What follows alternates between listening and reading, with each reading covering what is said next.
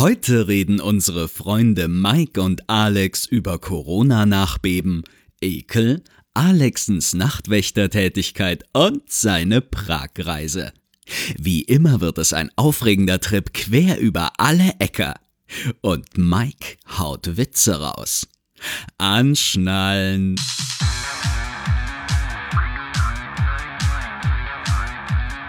Zart wie Kruppstahl. Mit Mike und Alex. Folge Nummer 23. Ja, Alex, du, hallo, grüß dich. Ja, sag mal, hallo. Wie viele Nachrichten hast du heute schon bekommen wegen deiner Pragreise? Ich habe extra darauf verzichtet, dir eine zu schreiben, als ich das heute früh im Radio gehört habe mit der Reisewarnung. Na, du kannst dir vorstellen, wie ich mich gestern gefühlt habe. Mein Vater hat natürlich sofort angerufen. Das ist ja immer so der Erste, der auf sowas dann reagiert. Und dann so dieses, hier, die wollen jetzt die Grenze dicht machen.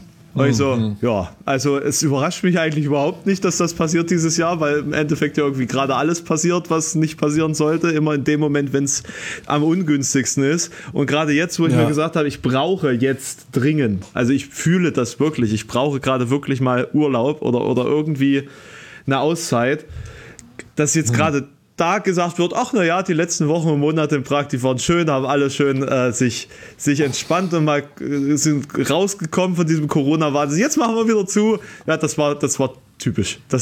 Was anderes habe ich gar nicht erwartet eigentlich. Aber es ist ja nur eine Reisewarnung.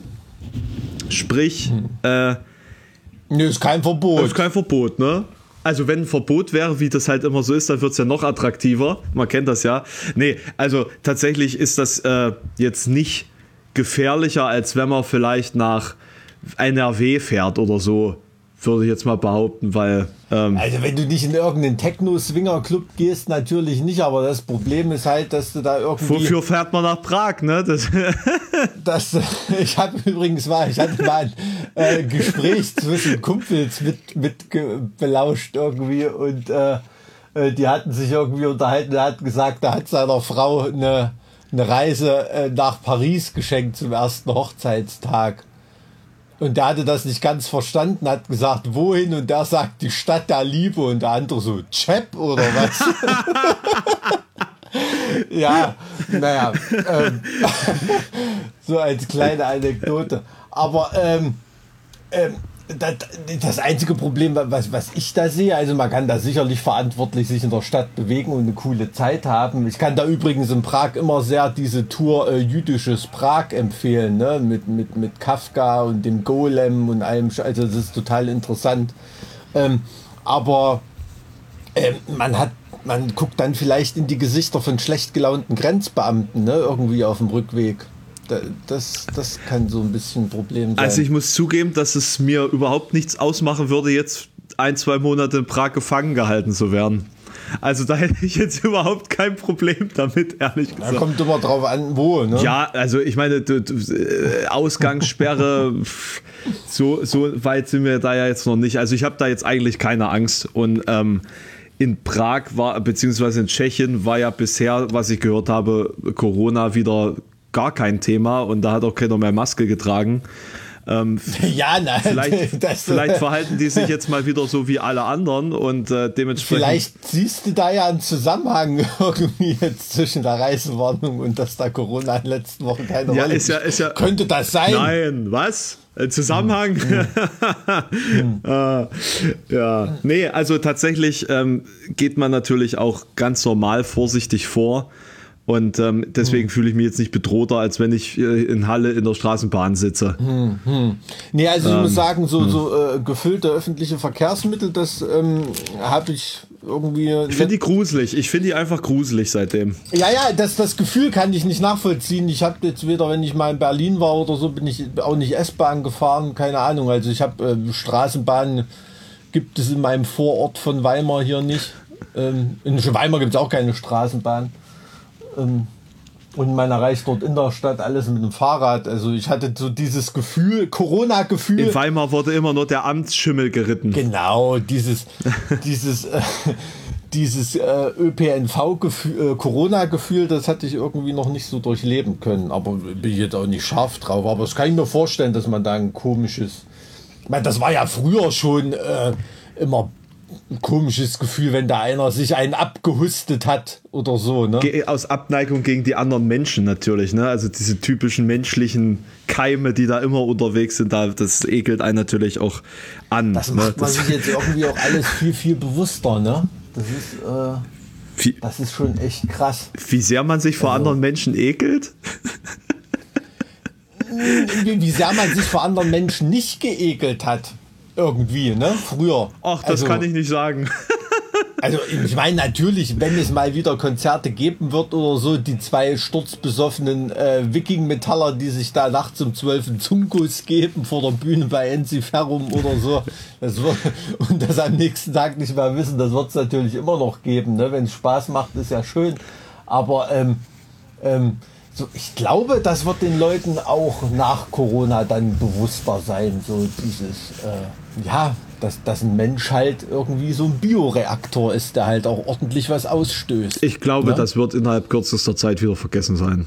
Also klar, für die Veranstaltung vielleicht auch, also in der ersten Saison mal nicht so, aber dieses generelle Gefühl, dass es eine gewisse Gefahr in sich trägt, wenn man anderen Menschen begegnet, das vergessen die Leute ja während der Krise schon. Also...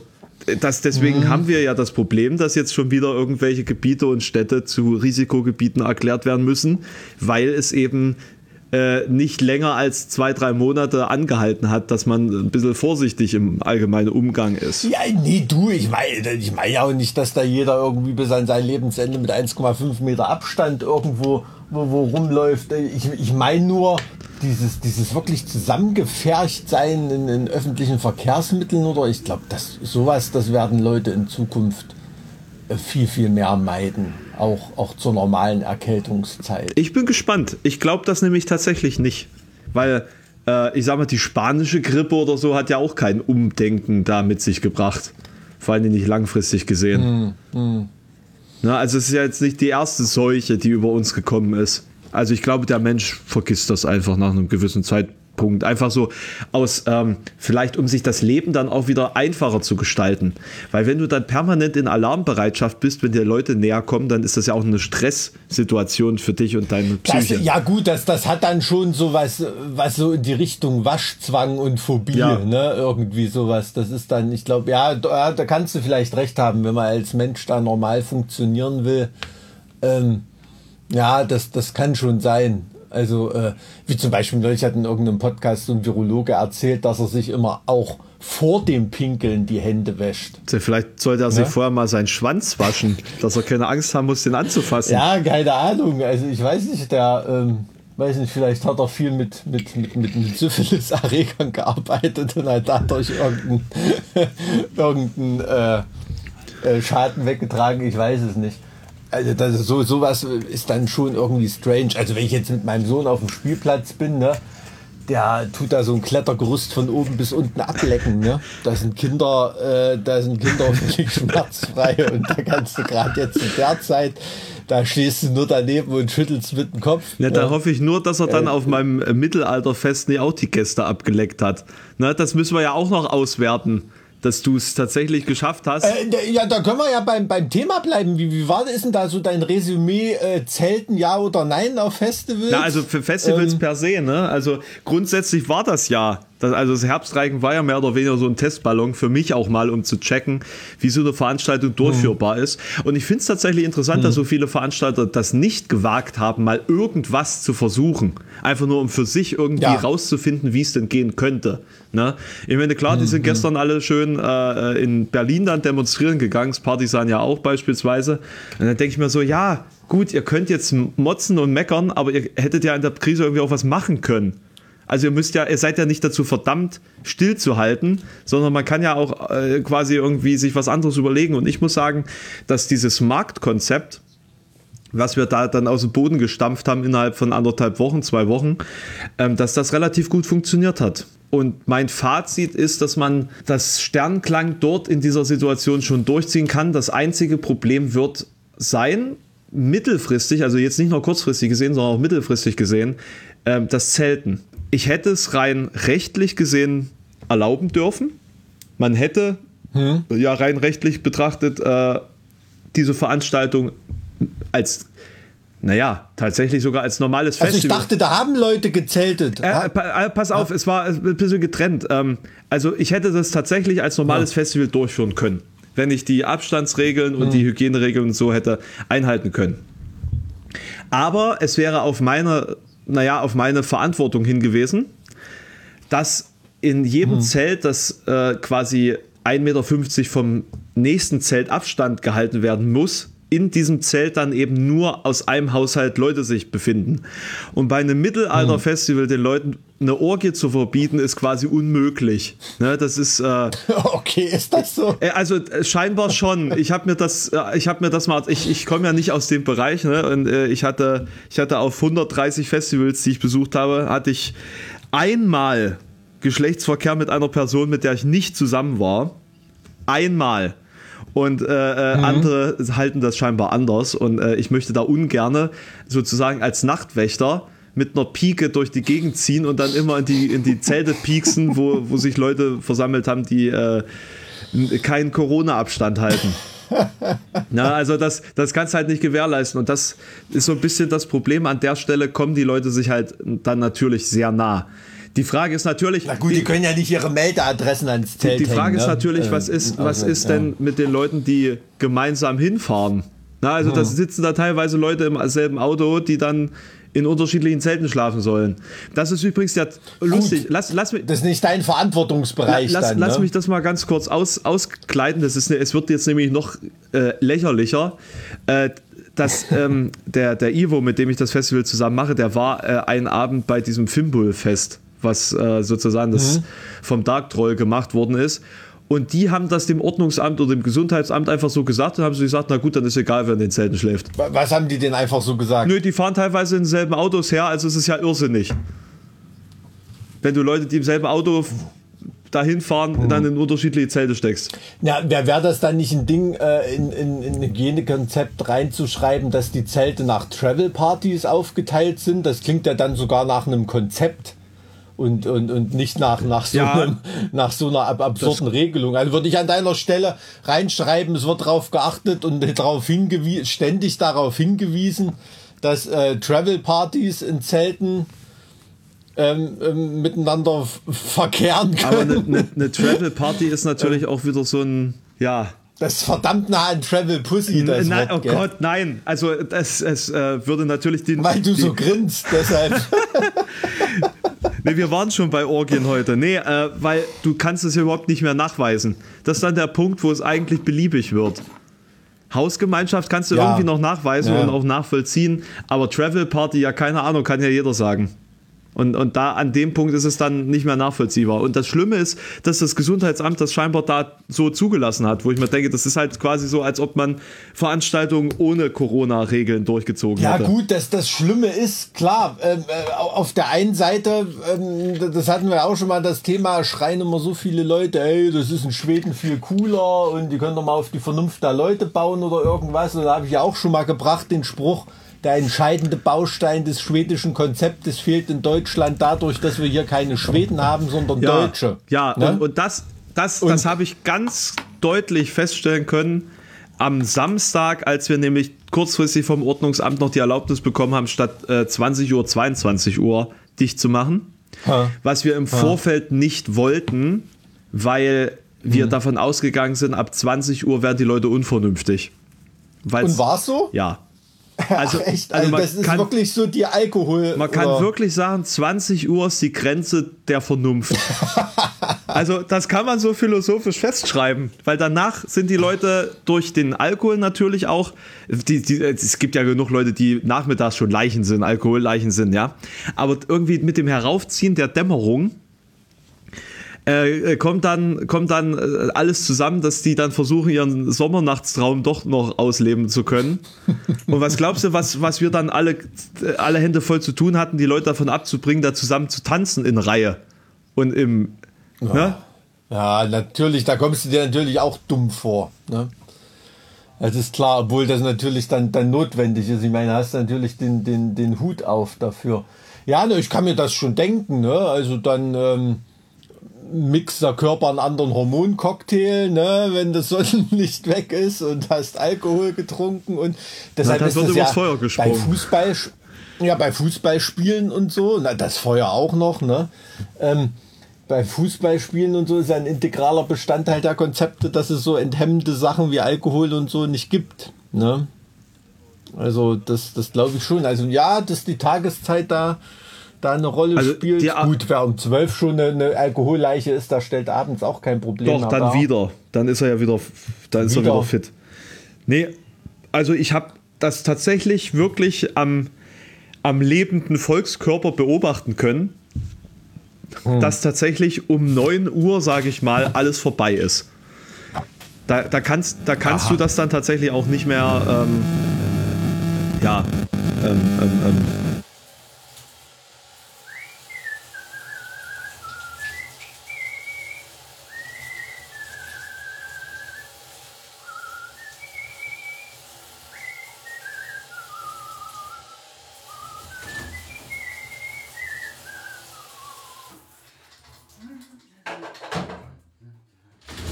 Was machen Sie in meinem Badezimmer? Das wollte ich sagen, aber um darauf zurückzukommen, das ist natürlich, habe ich die Anekdote schon mal erzählt, als ich das war so im Winter, im Herbst irgendwie, da bin ich mit meiner Frau im Supermarkt gewesen und da waren so diese, so Briketts standen da irgendwie, ne, so Koks, diese Paletten, die da manchmal so im Eingangsbereich stehen. Und da kam so eine Frau mit einem Kind vorbei und das Kind fragte, Mama, was ist denn das? Und die hat gesagt, na, das ist Koks. Und das Kind so, was ist das? Na, Kohle ist das. Und das Kind hast du so im Kopf, so ratter, ratter, ratter. Mama, da können wir doch dem Onkel Frank was mitnehmen, der hat doch nie Kohle. Das fand ich niedlich. Ich habe war jetzt kein Herrn-Brüller. Nee, also ich habe jetzt vor allem auch die ganze Zeit gewartet, dass jetzt der Witz mit Koks quasi ausgeführt wird und nicht mit Kohle. Das war jetzt überraschend. Nö, das war jetzt wirklich nur so eine Kindermund-Sache. Siehst du, war überraschend. Aber um darauf zurückzukommen, das ist natürlich für Festivals, die jetzt auf Campen setzen, also nicht so Sachen, ne, die in der Stadt stattfinden oder wie das Bachfest oder so oder Mainstream Festival, was einen Tag ist, so ein Festival ohne Campen. Bachfest, Teichkonzert, was es da so alles gibt. Nee, aber jetzt mal im Ernst jetzt so ein der war jetzt noch schlechter, der Witz, Entschuldigung. Ich wollte jetzt auch mal wieder was schicken. Egal. Lowest of the low, du hast gewonnen. Aber wenn da gar nicht mehr so richtig gezeltet werden könnte irgendwie, das wäre natürlich, weil die leben ja auch davon, die Festivals, dass man sich da campingmäßig Frühstück, Abendbrot, Mittag und alles da auch irgendwie eindeckt und da mehrere Tage. Also campt, ich würde das jetzt tatsächlich mal so verneinen, weil die Festivals ja nicht davon leben, dass die da was essen. Klar, du hast die Händler, die dir dann ein bisschen was vom Profit bringen, aber das ist ja nur marginal gerechnet an dem, was du an Getränkeumsätze beispielsweise generierst. Ja, natürlich, wenn du die Getränke da kontrollierst auf dem Festival, das ist natürlich eine andere Nummer, klar. Aber es könnte sein, dass wenn du sozusagen, wenn das Summer Breeze beispielsweise, nehmen wir mal das Summer Breeze als so ein Festival, das notwendigerweise von diesem Camping abhängig ist, wenn die jetzt sagen würden, wir machen nur eine Tagesveranstaltung raus, also quasi wir erstatten euch den Campingbetrag, so, also jetzt mal so als Maßnahme, wie man in Corona-Zeiten vielleicht überleben könnte. Weil wenn Summer Breeze nicht stattfindet, sind sie bestimmt am Arsch. Also das kann ich mir nicht vorstellen, wie so ein Festival das auch so schmal kalkulieren muss. Anders als das Wacken, das ja echt einfach super dasteht, als einziges irgendwie unangreifbar gefühlt. Habe ich gar keinen, das weiß ich, das kann ich gar nicht so. Aber so ich glaube, es also Summer Breeze, ich habe da mit dem Roman gesprochen, mit dem Roman Hiller, der da fürs Marketing zuständig ist, das klang schon nicht so geil. Wenn die jetzt... Nee, natürlich, also da ist Da haben ganz andere dann schon noch eher Probleme, ne? Wenn jetzt noch eine Saison ausfallen sollte, das ist ja völlig klar. Ja, das stimmt. Wenn man jetzt sagen würde, man rationalisiert das Camping wack, ja, das wäre sehr wack, und hat dann nur diese Konzerte. Die Leute werden quasi draufgeschleust und müssen einen Tag lang auf diesem Gelände bleiben. Ich könnte mir vorstellen, dass das für den Getränkeumsatz möglicherweise sogar besser wäre. Weil die Leute dann nicht immer wieder zurück aufs Campinggelände laufen, um sich zu besaufen. Dass das dann vermutlich nicht möglich ist, mehrere Jahre durchzuziehen, liegt aber wieder auf der anderen Hand. Ne? Weil ich glaube nicht, dass die Leute das sich mehrfach antun wollen. Aber jetzt quasi dieses Jahr als Notmaßnahme, um es durchführen zu können, sozusagen, also zu verhindern, dass die Leute das Geld wieder abziehen, und es sozusagen passieren zu lassen, wäre das eine Möglichkeit, denke ich. Ja, verstehe schon, klar, aber ist natürlich auch, ne, also Leute, die da wirklich von sonst woher kommen, das ist ja dann auch noch die andere Frage, ne, ob die spanischen und französischen Festivalbesucher oder so dann nächste Saison auch schon alle ohne Reisewarnung und Quarantäne und Tests durch ganz Europa reisen dürfen. Oder ob das Deutsche auch, weiß man ja nicht, was bis dahin bei uns ist. Wir wollen es nicht immer so hochstellen. Hier, bis jetzt haben wir nur Glück gehabt. Ja, natürlich, wegen eines Tages fährt da natürlich niemand von München zum Wacken da hoch, ne? Und dann abends gleich wieder zurück. Na, wobei ich sagen muss, ich hatte jetzt auf dem Herbstreigen tatsächlich von Hamburg bis Bodensee alle möglichen Leute da. Also das fand ich auch total krass. Ja, natürlich, das hast du immer wieder, aber das ist nicht die riesengroße Masse. Ne? Also ich glaube, hättest du das 2-3 Tage gemacht, hättest du noch mehr Leute vom Bodensee und aus Hamburg gehabt oder so. Das glaube ich, also natürlich die totalen bewundernswerten Fanatiker, für die da auch ein Stück weit der Weg das Ziel ist. Ne? Ist ja auch cool, mit Kumpels da einen Roadtrip zu haben. Das ist die Ausnahme, glaube ich. Also, oder weniger als der normale, sagt man da, Otto-Konzertbesucher, normale Kevin-Konzertbesucher. Ja, das nur wegen der Alliteration, nicht wegen der tiefergehenden Bedeutung. Kevin-Konzertkonsument. Da haben wir eine schöne Alliteration, ja. Damit könntest du jetzt direkt zu RTL gehen. Ja. So Anmoderation. Ja, bei Bauer sucht Frau. Ja, Kevin sucht Frau.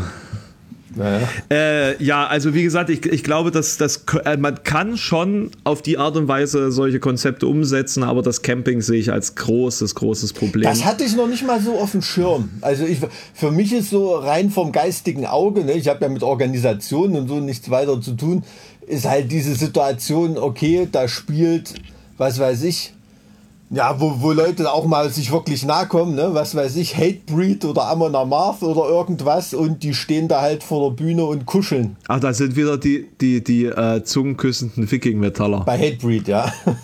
Bei Hatebreed. Ne, also, das ist...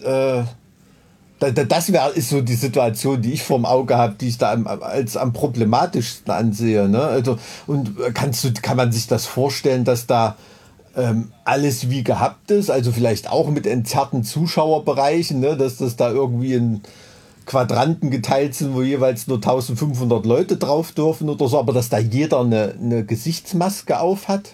Im Moshpit quasi? Also es muss ja jeder eine Gesichtsmaske aufhaben, das ist ja unabdingbar. Außer man macht alles voller Sitzplätze. War ja bei euch auch die Ansage, ne? Da wurde mir auch gesagt, wenn du merkst, jemand ist näher als 1,5 Meter dran oder man kann den Abstand nicht halten, muss Gesichtsmaske auf dem Gelände. Das war die Ansage. Ja, ganz genau. Also es war absolut notwendig, eine Gesichtsmaske dabei zu haben und eben auch bei offener Luft, sage ich jetzt mal, ne? Also selbst wenn man jetzt nicht irgendwo drin ist, bei einem Abstand, der dann irgendwann die 1,50 erreicht oder unterschreitet, dann eben die Gesichtsmaske auf. Ist ein bisschen schwierig, da eine ganz generelle Lösung zu machen. Man kann natürlich sagen, so ist permanent ja auf dem ganzen Gelände auf, aber das ist ja auch irreal und unrealistisch, weil es im Alltag ja viel weniger scharf ist eigentlich, ne?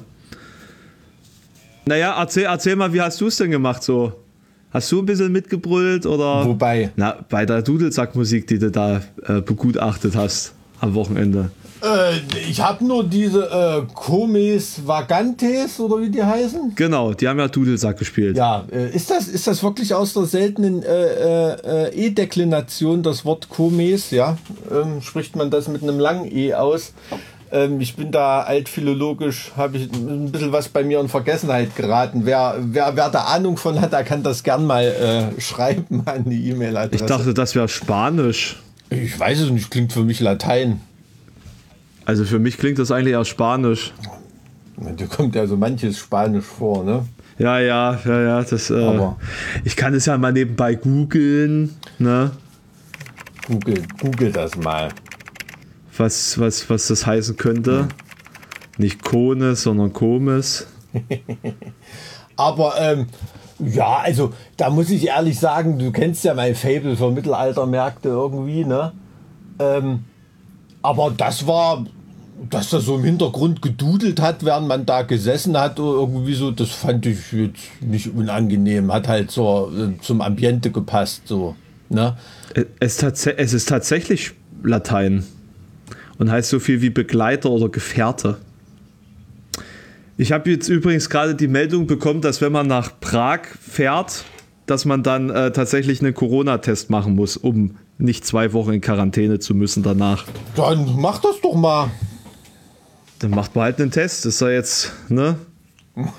Hab ja auch schon hier DKMS, Stäbchen rein, Spender sein, ne? Das, ja gut, das sollte ja auch alles schon mal gemacht. Sollte, ne? Sollte sowieso jeder machen. Habe ich auch gemacht. Da gab es ja mal bei Karl Zazena so eine Typisierungsaktion. Aber ich glaube, das ist noch ein bisschen unangenehmer bei Corona, ne? Weil da geht es richtig durch die Nase nach hinten oder im Mund nach hinten. Du, ich hatte schon eine Magenspiegelung, also mir ist das eigentlich relativ bums. Okay. Nee, das habe ich noch nicht. Also auch ohne Betäubung, also ich war da bei so einem Öko-Arzt, der gedacht hat, na, es reicht ja, wenn man es ein bisschen einsprüht, damit es ein bisschen taub ist. Der hat ein bisschen Lidocain draufgeballert und dann rein damit. Ne? Ne? Genau. Ach, da hat eine große Klappe, das kriegen wir da schon durch.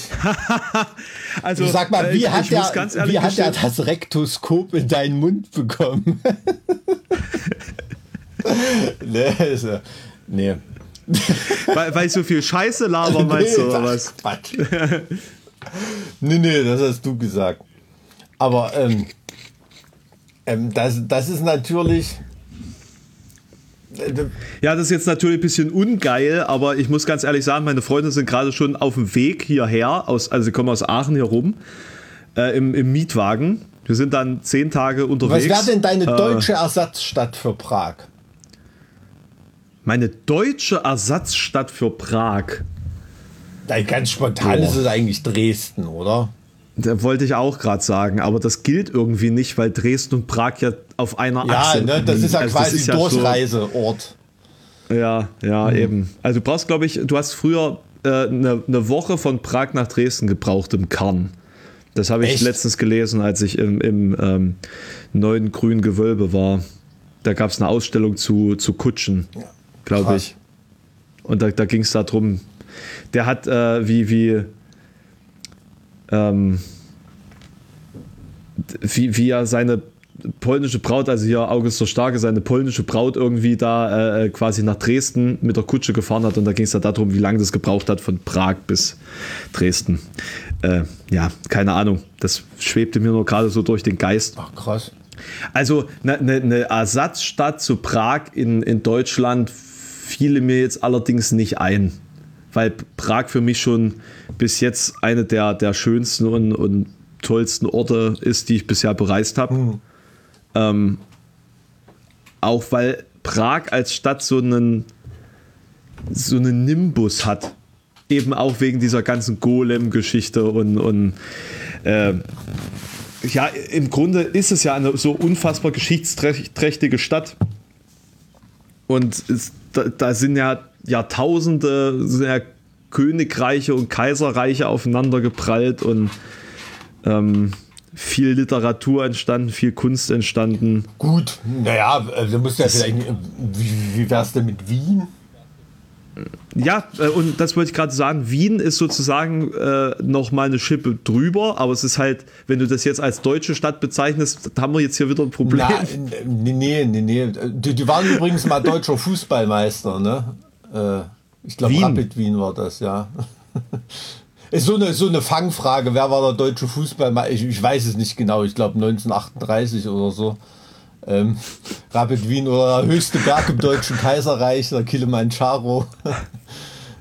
Nein, falsch, das war die Kaiser-Wilhelm-Spitze. Ah, Entschuldigung. Bitte. Ja, also da muss man, ne, wenn man hier schon irgendwelche Spitzfindigkeiten auspackt, dann bitte richtig. Es gibt, das Matterhorn heißt auch Kerwin mit anderem Namen, ne? Oder Yalung, Brahmaputra und Zangpo ist ein Fluss, hat alles den gleichen Namen. Das ist in der Geografie erlaubt, das müsstest du doch wissen. Nee, ging ja darum, dass man ja den Kilimandscharo in der Zeit zu Kaiser-Wilhelm-Spitze umbenannt hat. Gebe ich dir recht, wenn also man da als Einheimischer weiter Kilimandscharo gesagt hätte, das hätte vielleicht Ärger gegeben. Ja, das kann schon sein, da bin ich nicht ganz konform damit. Also was ich tatsächlich in Deutschland noch nicht gesehen habe, ist so Lüneburg. Das könnte auch ganz hübsch sein. Das hatte ich mir eigentlich noch auf den Zettel geschrieben. Lüneburg. Da ist mir eingefallen, als ich diesen einen, wie ist bei euch auf dem Mittelaltermarkt, dieser eine Gaukler, irgendwas mit Schandmaul. Arnulf, das Schandmaul. Da habe ich mir überlegt, also wenn ich irgend so ein Minnesänger Heini wäre oder so, ich würde mich da Lüneburger Heide nennen. Das wäre, glaube ich, das wär cool für einen Mittelaltermarkt. Das ist echt nicht schlecht. Das ist nicht so verkehrt. Das ist fast so geil wie die Risikogruppe für eine Punkband. Ne? Aber, genau. Ja, das ist, weil du jetzt gerade Lüneburg sagst, ist witzig. Das ging mir da nur so durch den Kopf. Da hatte ich da dran gedacht. Ja, da gibt es ja viel. Also da könnte ich mich ja der Dölauer Heide nennen. Das ist ja quasi gleich hier um die Ecke bei meinem Geburtsort, also Kröllwitz. Da geht das ja sogar. Das ist übrigens ein alter Fips Asmussen Klassiker, ne? In Lüneburg ist jetzt einer aus der Kirche ausgetreten. Ja, der Lüneburger Heide. Ah. Schön, dass wir weiterhin einen Platz für Fips Asmussen in diesem Podcast lassen. Immer. Ja, er lebt einer der wenigen nicht schlüpfrigen Witze, die man heute auch noch im öffentlich-rechtlichen Streaming problemlos zitieren kann. Ich wollte gerade sagen, so einer der wenigen Witze, der politisch noch akzeptabel ist. Wie war überhaupt dein Sachsen-Anhalt-Podcast gestern? Worum ging es da?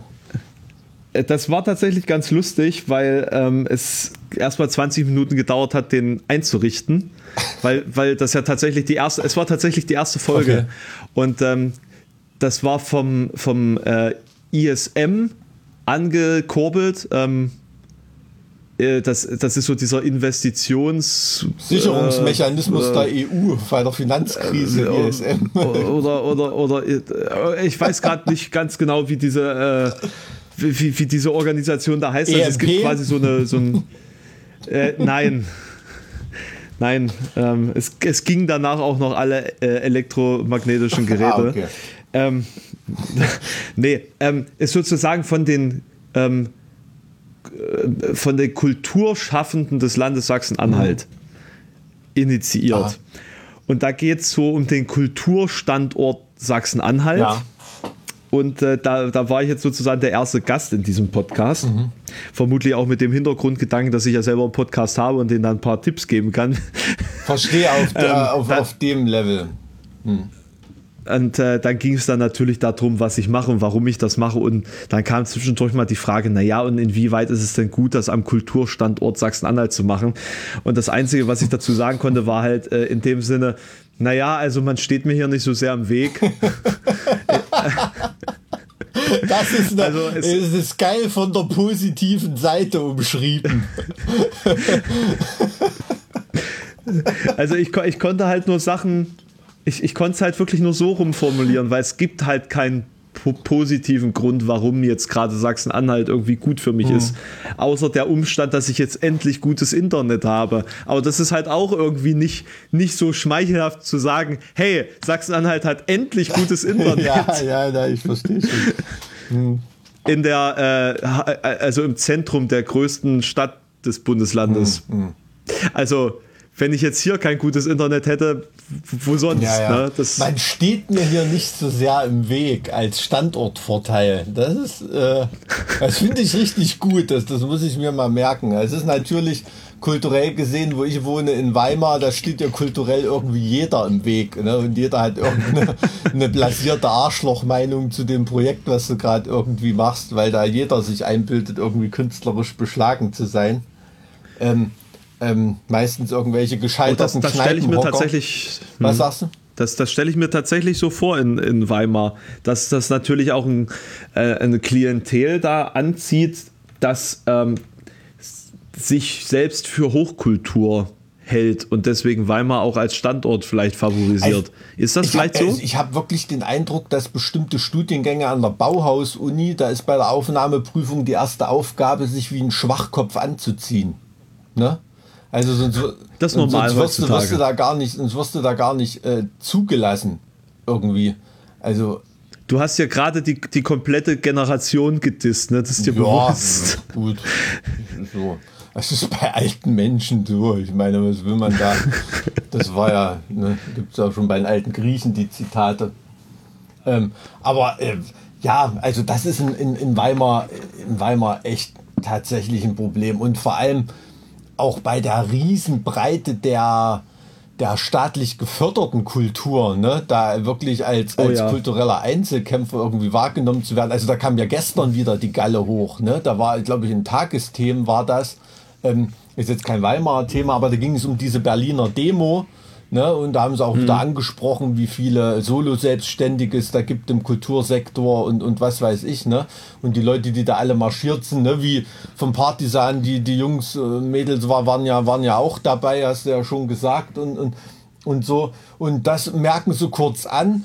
Und 2 Minuten danach kommt, glaube ich, zum Düsseldorf-Festival oder irgendwie sowas, so ein Kunstfestival irgendwie, bringen die dann 4-mal so langen Bericht darüber, dass die ja jetzt was auf die Beine stellen und dass das irgendwie erlaubt ist.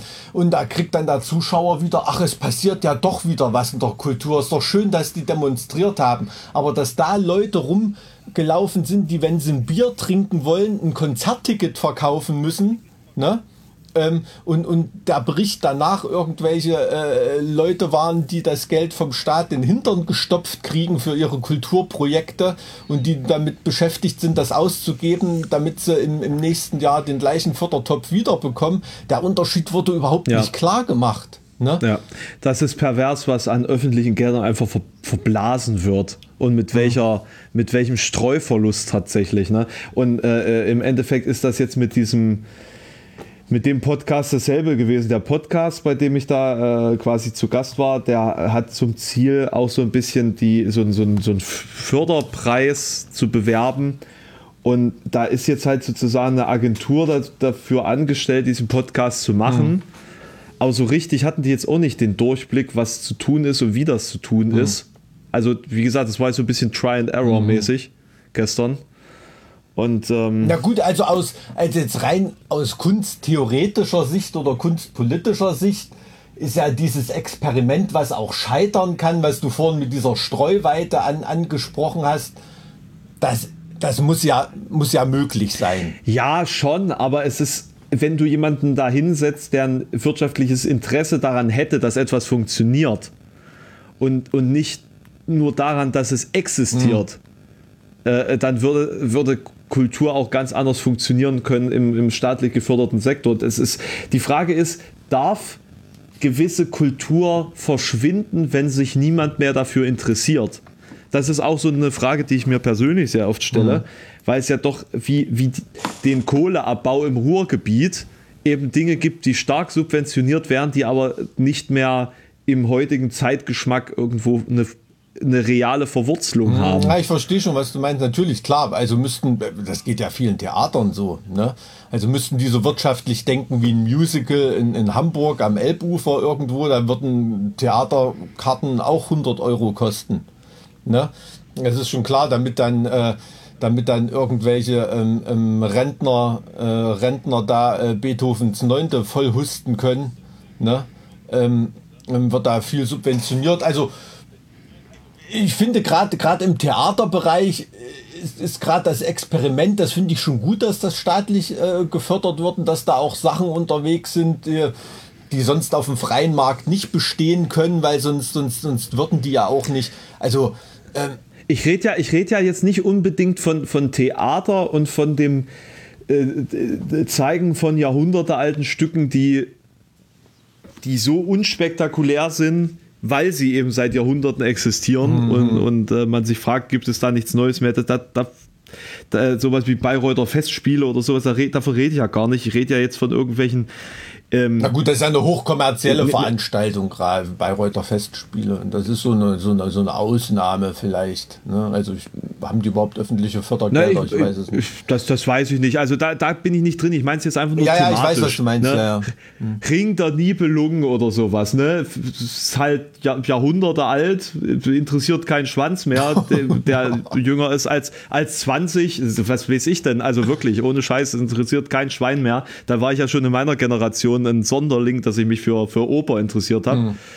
Und das wird sich auch nicht ändern, dass das halt ein Status ist und weniger ein wirkliches Hobby oder eine wirkliche Passion von Menschen in der breiten Masse. Aber ich rede ja jetzt so von ganz alternativen kleinen Kunstprojekten, die nur existieren, weil es eben Fördermittel gibt, die dafür da sind, sie passieren zu lassen und die auch nur deswegen überhaupt sich jemand, also die sich keiner wünschen würde in einer relevanten Masse. Und die Frage ist, ob es dann notwendig ist, die durchzuführen. Wir sind ganz schön weit weg vom Thema. Ja, irgendwie. Du meinst also einfach die Betriebswirtschaftlichkeit da irgendwie von Nein, Kultur. Also beispielsweise, wir haben jetzt, also mir fällt jetzt gerade kein sinnvolles Beispiel ein, aber wir haben jetzt beispielsweise ein Handwerkermarkt für linksgedrehte Serviettenverzierungsringe. So. Braucht niemand, interessiert niemand. Es gibt Geld dafür, dass das passiert. Es passiert. Ein paar Leute laufen über den Markt drüber, weil sie eben da sind. Und das war's. Es war ein Erfolg, weil es waren ja Leute da und es ist passiert. Aber es interessiert niemanden und man braucht es nicht. Verstehst du, was ich meine? Ja, ich weiß schon, was du meinst. Natürlich spielen solche Überlegungen da eine Rolle. Klar, aber also das rein immer mit dem öffentlichen Interesse zu begründen, das kann schon nicht so der richtige Weg sein. Also ich meine, in der Verfassung, das ist ja eine Kulturstaatszielbestimmung enthalten und da muss das halt auch gefördert werden. Ich würde mir nur wünschen, ich will ja nicht, dass die anderen weniger bekommen. Ich möchte nur diese Gleichbehandlung und mich würde es gerade auch in Weimar immer wieder freuen, wenn ich bei diesen öffentlich geförderten Leuten ein bisschen mehr Demut wahrnehmen würde. Ne? Also, dass den Leuten einfach bewusst wäre, dass da bestimmte Künstler im Prinzip sind die Sozialhilfeempfänger. Das ist ja das Ding. Das ist ja das, was ich meine. Es werden Sachen gefördert, die eigentlich keine gesellschaftliche, also im Verhältnis keine gesellschaftliche Relevanz haben, im Maße, mit dem sie gefördert werden von der Gesellschaft. Und das andere eben weniger quasi Förderung erfahren, weil es in irgendeinem Kanon nicht als Hochkultur beispielsweise klassifiziert ist oder als besonders fördernswerte Kultur. Und dass es da Gremien gibt, die das entscheiden, dass eben diese links gedrehten Serviettenverzierungsringe beispielsweise förderungswerter sind als das Schild bauen von historisch korrekten Wikinger-Rundschilden, keine Ahnung. Verstehe ich völlig, was ich meine. Aber wie gesagt, mir kommt dann meistens immer die Galle hoch, ne, wenn die sich dann so als so eine künstlerische Elite vorkommen, ne, und denken, sie sind da Wunder was, ne? Dabei spielen sie da was weiß ich am Abend vor 400 Leuten in ihrem scheiß Theater, wenn sie Glück haben. und du hast am Abend, was weiß ich, tausende Leute auf der Tour in der Halle und musst allen Scheiß noch selber bezahlen und die denken, die sind irgendwie die kulturelle Elite. Ne? Also das ist... so diese Selbstwahrnehmung, das regt mich da immer total auf. Na genau, das eine ist mit dem anderen verzahnt, das meine ich ja jetzt. Ja, genau. Und wie gesagt, mir ist aber wichtig, dass man das nicht so sieht. Also ich will ja nicht, dass die weniger bekommen, aber ich will einfach diese Wertschätzung für die Leute, die selbst auf einem Gebiet wie der Kultur ihr Schicksal selber in die Hand nehmen. Ne? Das ist ja das Krasse. Und immer wird ihnen nur dieser scheiß Kulturbutton an die Weste geheftet. Das sind Wirtschaftsunternehmen, ne? Da kümmert sich der Wirtschaftsminister einen Scheißdreck drum. Das haben dann nur irgendwelche Louis im Kulturstaatsministerium an der Backe, solche Themen, ne? Und das kann's irgendwie nicht sein. Gestern, als diese Demo in Berlin war, da saß zur gleichen Zeit... saß die Autoindustrie mit dem Kabinett zusammen und haben über Hilfen beraten. Ne?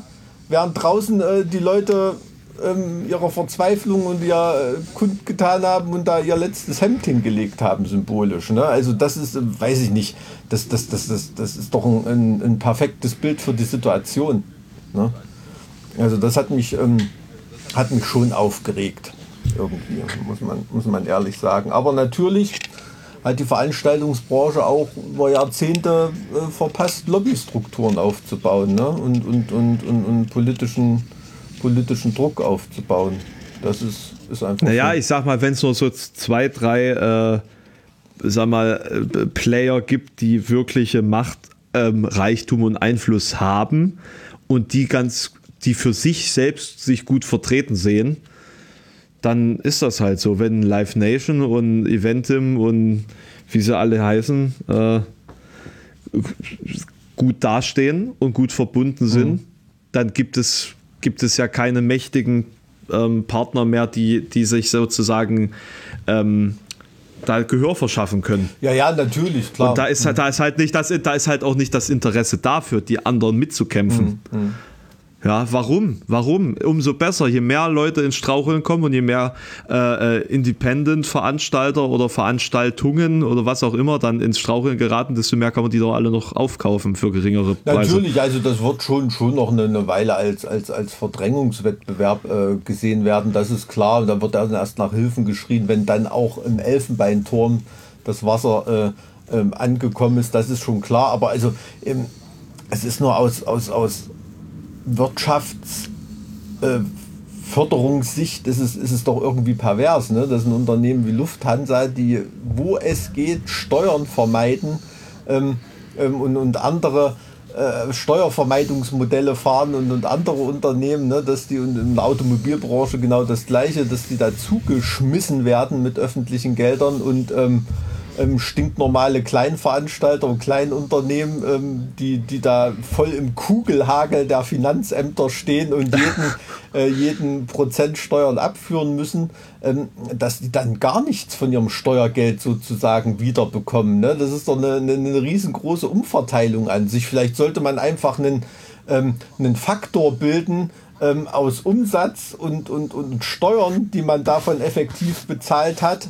Und anhand dieses Faktors sollte man die Finanzhilfen in solchen Krisen aushändigen. Ne? Also da würden manche Firmen, die Briefkastenmodelle haben oder so, wie sie auch Lufthansa betreibt, dumm dastehen, glaube ich.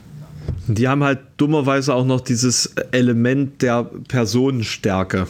Na, wenn du sagst, okay, es gehen jetzt hier irgendwie 10.000 Einzelunternehmen pleite oder es geht ein VW-Werk den Bach runter, dann kann man effektiver sagen, na gut, dann nehmen wir jetzt dieses VW-Werk, weil das ist ja auch nur teilstaatlich und alles.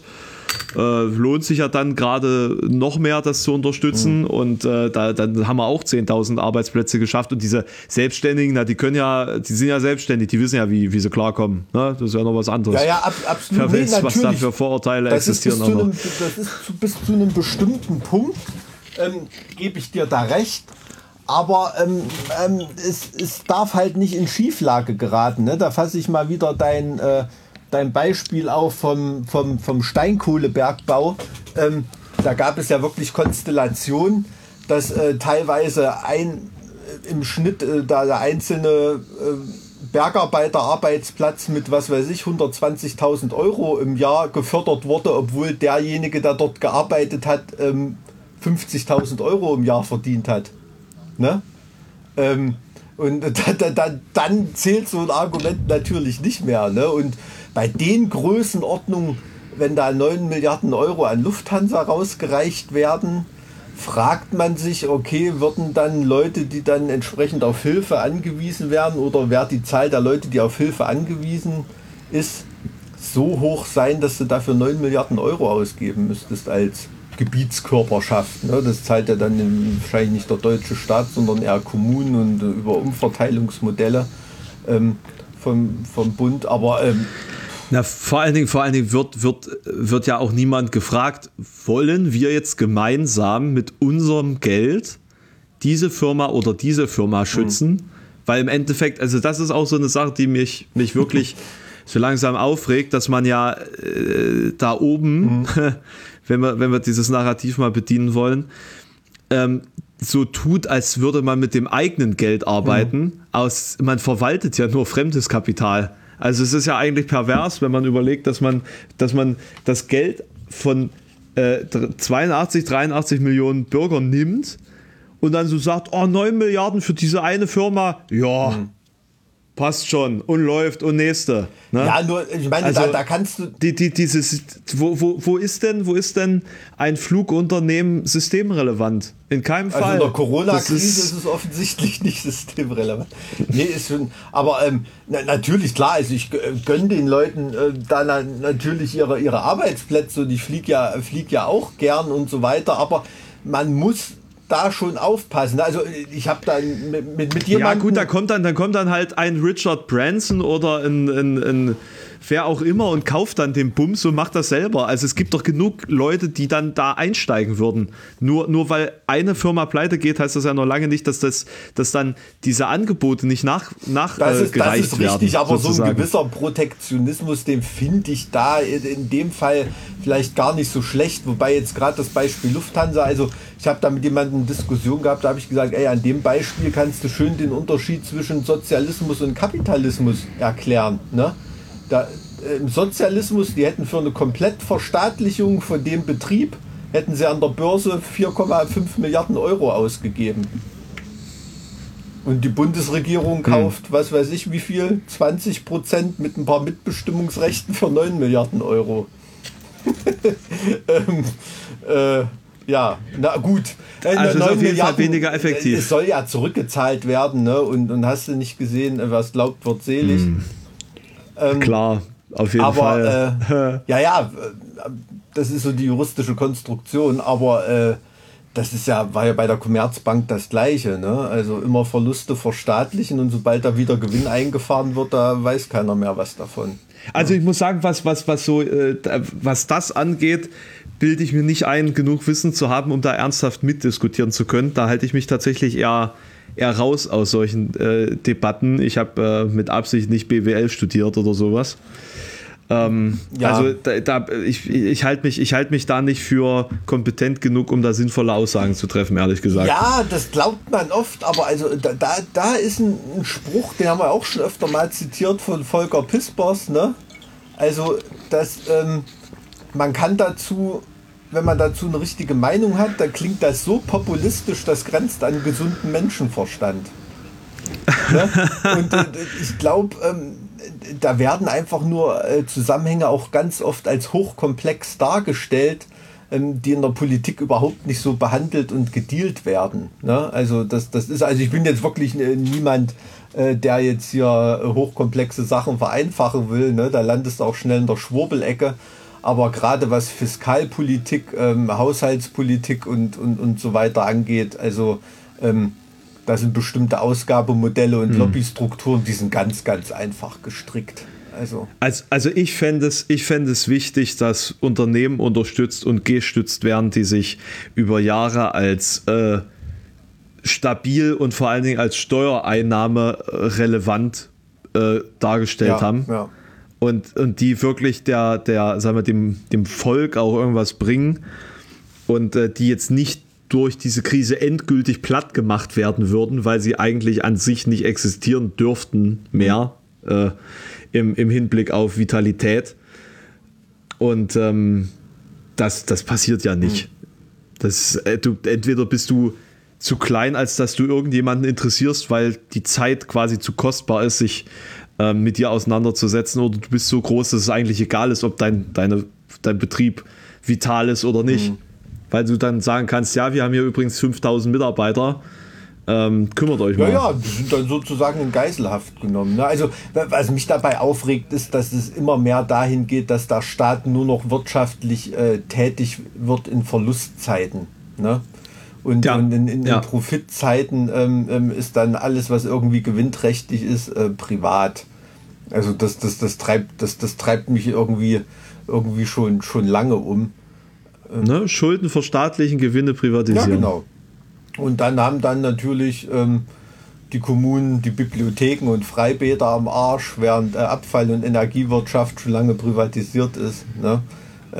Solche Beispiele, das ist natürlich Hanebüchen. Und das entfernt den Kitt aus der Gesellschaft auch. Also ganz, ganz ehrlich. Also das arbeitet ganz stark an der Entsolidarisierung, die man jetzt auch so in der Corona-Krise wahrnimmt. Ne? Dass da jeder irgendwie nur noch nach sich selbst guckt, weil er sich nicht mehr vorstellen kann, dass im geschlossenen, mittlerweile aus Kostengründen geschlossenen Freibad man irgendwann mal nebeneinander liegt, egal ob man Universitätsprofessor oder Putzfrau ist. Ja, weil man das ja auch nicht tut in der Realität. Das hat ja auch nichts mehr mit Corona zu tun.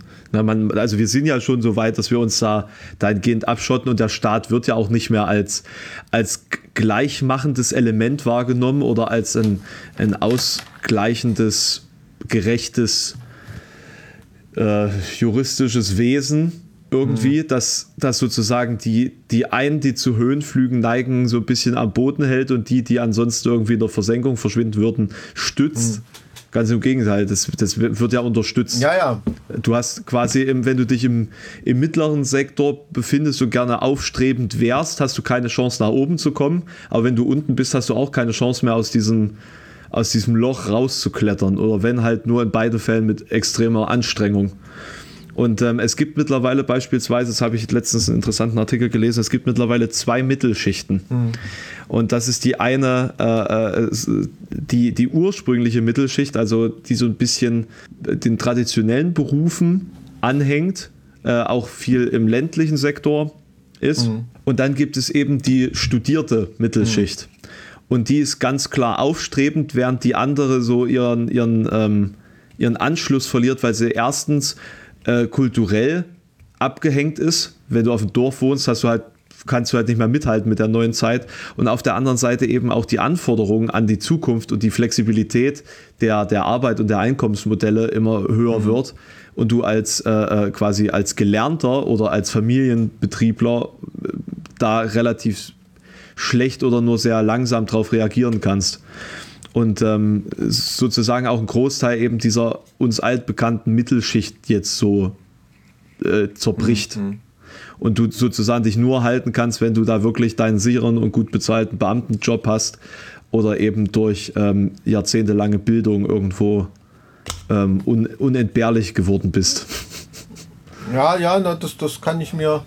Das kann ich mir schon vorstellen, dass das immer mehr in die Richtung geht. Aber es ist ja auch auf Akademikerseite gibt es ja da auch wie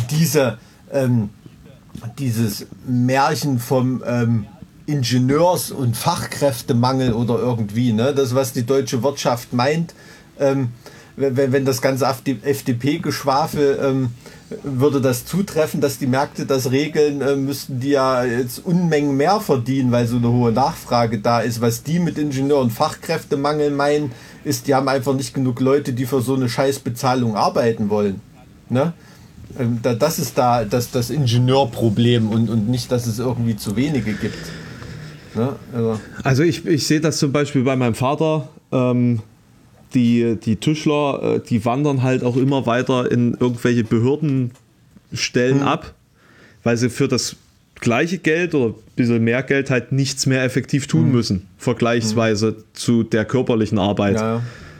Und da ist natürlich logisch, dass du dich nicht 40 Jahre deines Lebens da krumm machst, wenn du dafür, dass du halbtags im Büro sitzt und abstempelst, dann ähnlich verdienst. Ja, ja, also ein guter Kumpel von mir, da in der Anwaltskanzlei, der hat so ein Problem mit seinen guten Rechtsanwaltsgehilfen und Gehilfen und Büromitarbeitern und Mitarbeiterinnen. Ne? Ja. Also da werden auch ganz viele von öffentlichen Behörden abgeworben, weil einfach, wenn du in so einem kollegialen Privatbetrieb bist oder so, da überlegst du dir halt, ob du wegen des Schlupfens zu Hause bleibst oder ob du da nicht doch ins Büro kommst und dein Ding machst, um deine Arbeitskollegen einfach zu entlasten. Ne? In einer öffentlichen Behörde ist das vielen egal, da fragt dann halt niemand. Ne? Und das ist schon wirklich ein Problem. Also da gerade hier im Osten solche Arbeitskräfte zu finden und die, ich sag mal, außerhalb von Jena, Leipzig und Dresden irgendwo anzuwerben, da ist es selbst schon schwer genug, aber eine totale Fachkraft zu einem Automobilzulieferer nach Eisenach oder Pößneck oder so zu holen, das ist schon echt eine Leistung. Da müssen sich die Unternehmen was einfallen lassen. Das merkt man immer mehr. Ja, das stimmt. Also wie sind wir überhaupt jetzt auf so ein wirtschaftliches Geschwafel gekommen, Alter? Nicht, dass wir hier in die falsche Podcast-Kategorie rutschen. Und nicht, dass wir dann plötzlich in der Top 10 der Wirtschaftspodcasts landen. Nichts läge mir ferner, als das sehen zu wollen. Ja, das ist ja auch... Nein, keine Ahnung. Es gibt ja da genug Pseudo-Experten, die gerne sich mit den Federn schmücken, dass sie Wirtschaft verstanden hätten und genau wissen, was sie da prognostizieren und das dementsprechend dann in Podcasts auch darlegen müssen. Den möchte ich da gerne nicht im Weg stehen, die sollen machen, was sie wollen. Also sowas sind für mich immer, das habe ich glaube ich schon mal erwähnt, das sind immer irgendwie Eunuchen, ne? Die wissen, wie es geht, aber können es irgendwie selber nicht machen, das Reichwerden. Ich sag dir, wie es ist, jeder, der es kann, der redet nicht drüber, warum auch? Ja, eben, ja. Das ist, schwierig. Aber nee, also da wollen wir nun wirklich überhaupt nicht landen irgendwie. Hast du noch irgendeinen Musiktupfer, den du jetzt hier reinbringen könntest? Ein Musiktupfer? Tatsächlich gerade, wenn ich so drüber nachdenke, eigentlich nicht. Ich bin, hatten wir gestern einen in der anderen Podcast-Folge, die nicht existiert. Die ich verkackt habe, sagst du nicht.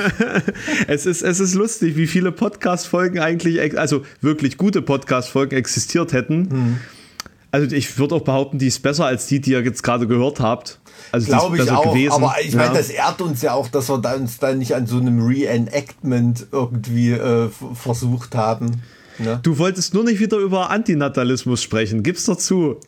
Das war nämlich eine sehr, sehr kritische Folge gestern, die wirklich auch produktiv war, fand ich. Aber naja, ich finde, man kann solche Themen dann auch nicht wieder aufgreifen. Nee, weil das war ja auch nicht authentisch, finde ich. Wir haben halt das Gespräch geführt, wir haben unsere Standpunkte klar gemacht und damit hat sich's eigentlich. Das ist so, wir reden ja hier nicht nach einem Drehbuch, also das sollte euch aufgefallen sein.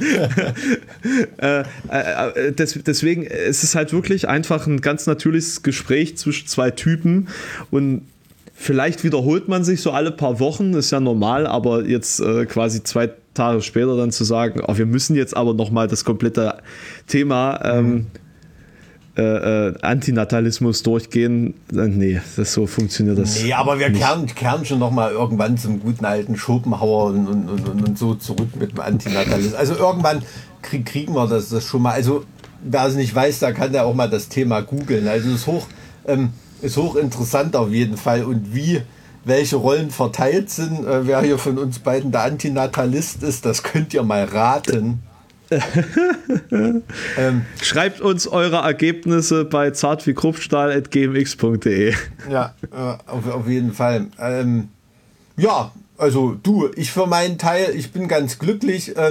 Ich möchte mich noch dafür entschuldigen, dass ich immer sage, habe ich vielleicht schon mal erzählt, weil ich mittlerweile wirklich nicht mehr weiß, ob ich irgendwas in einer unserer Phantom-Podcast-Folgen erzählt habe oder in einer, die tatsächlich abrufbar ist. Also wir sind, glaube ich, mittlerweile bei 4 oder 5 Lost Episodes, ne? Ja, wie ich wirklich schon mal gesagt habe, das ist so eine Trefferquote wie in der russischen Raumfahrt der 60er Jahre, ne? So 70% kommen durch. Irgendwie. Naja, aber ich gelobe Besserung auf jeden Fall. Ja, nee, ich find's gut, dass du diesmal schuld warst. Dass nicht immer ich das Problem bin. Du bist nicht wie ich extra nach Halle gefahren und dann ist es nichts geworden. Ne? Du saßt zu Hause, aber trotzdem hat's mir echt Bauchschmerzen gemacht, dir da gestern zu schreiben, sorry. Du bist nicht wegen mir nach Halle gefahren. Das möchte ich an der Stelle nochmal erwähnen. Du hast recht. Aber das ist auch nichts geworden mit der Position, ne? Mit der Position, das wollte ich, hab's mir ja mal angeschaut. Keine Ahnung, ich glaube, die sind eh noch komplett im Corona-Lockdown da, wo ich mich da umgesehen habe. Ach so. Naja. Na, dann drücke ich weiterhin die Daumen, dass das was wird. Dann wärst du ja dann regelmäßig in Halle, dann könnten wir das ja wieder regelmäßig vis-à-vis aufnehmen. Ja, aber sollten wir demnächst auch mal wieder machen. Du, sag mal noch was ganz anderes, da können wir ja auch schon ein bisschen spoilern irgendwie. Ich habe jetzt irgendein Angebot von irgendeinem Twitch-Format gekriegt, wo du auch dabei sein sollst. Irgend so eine Metal-Diskussionsrunde oder irgend sowas. Bei den Rocket Beans. Ich glaube, sowas, ja. Mhm, ja. Genau. Vielleicht haben wir die ja so begeistert. Oder vielleicht ist es wie immer, die haben Mille von Creator nicht gekriegt und dann haben sie mich angeboten. Vielleicht haben sie auch mich gefragt und ich gesagt habe, dass Mike vielleicht ganz cool wäre, wenn er dabei wäre. Ich glaube, es war eher andersrum. Nee, war es nicht. Du hast gesagt, bloß nicht. Oh, nicht der schon wieder. Ich rede doch oft genug mit dem. Nee, also... wir planen das tatsächlich seit 1,5 Jahren oder so. Das ich weiß nicht, wie tief du da mit drin hängst, keine Ahnung. Das ging tatsächlich von einem Kumpel von mir aus, okay. Der jetzt auch nicht mehr dabei ist. Tatsächlich. Also das ist so ein bisschen schief gelaufen für ihn. Für mich weiß ich noch nicht, ob das schief läuft. Das ist tatsächlich auch Ende des Monats. Also wenn ich aus dem Urlaub zurück bin, muss ich schon wieder nach Hamburg. Wenn du Urlaub, denk mal über Bratislava nach. Da war ich schon. Ist nicht so scheiße, die Stadt, finde ich sehr unterbewertet. Bratislava ist wie Salzburg. Das ist 1:1 dieselbe Stadt. Irgendwie das ist schon, ne?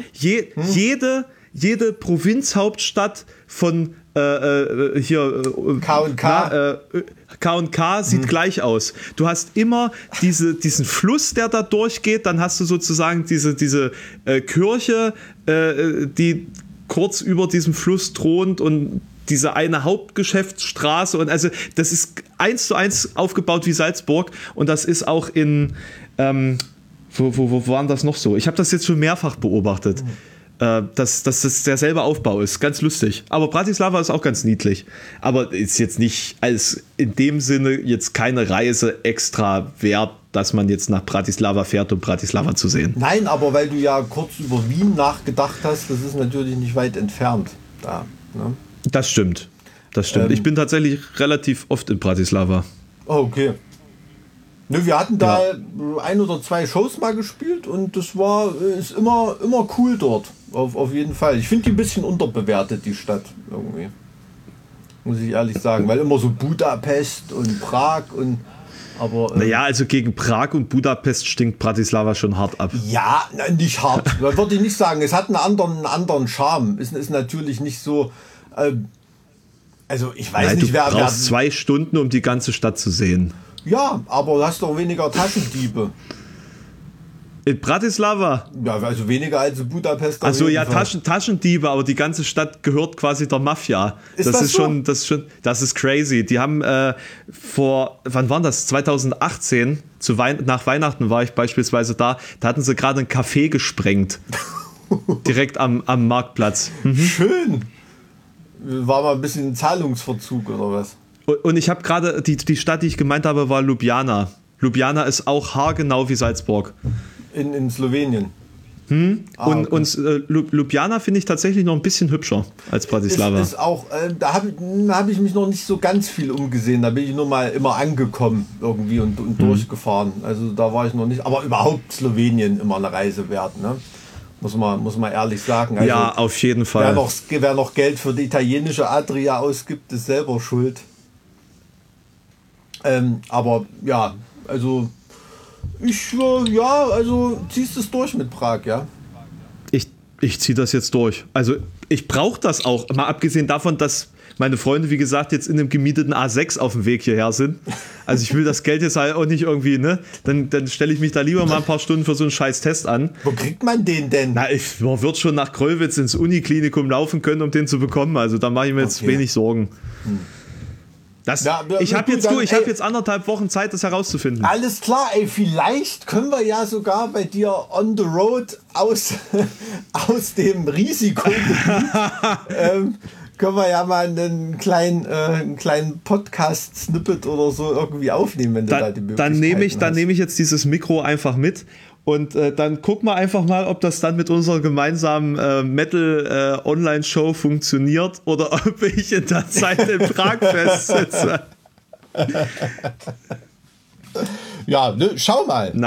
Alles klar, mein Lieber. Alles klar. Schön, dass ihr alle da wart. Ich wünsche dir ganz viel Spaß und den Leuten, die mitkommen. Danke. Halt die Ohren steif, gell? Ja, und ich glaube, Absinth desinfiziert auch genug. Alles klar, na dann, da ist mir ja nicht bange.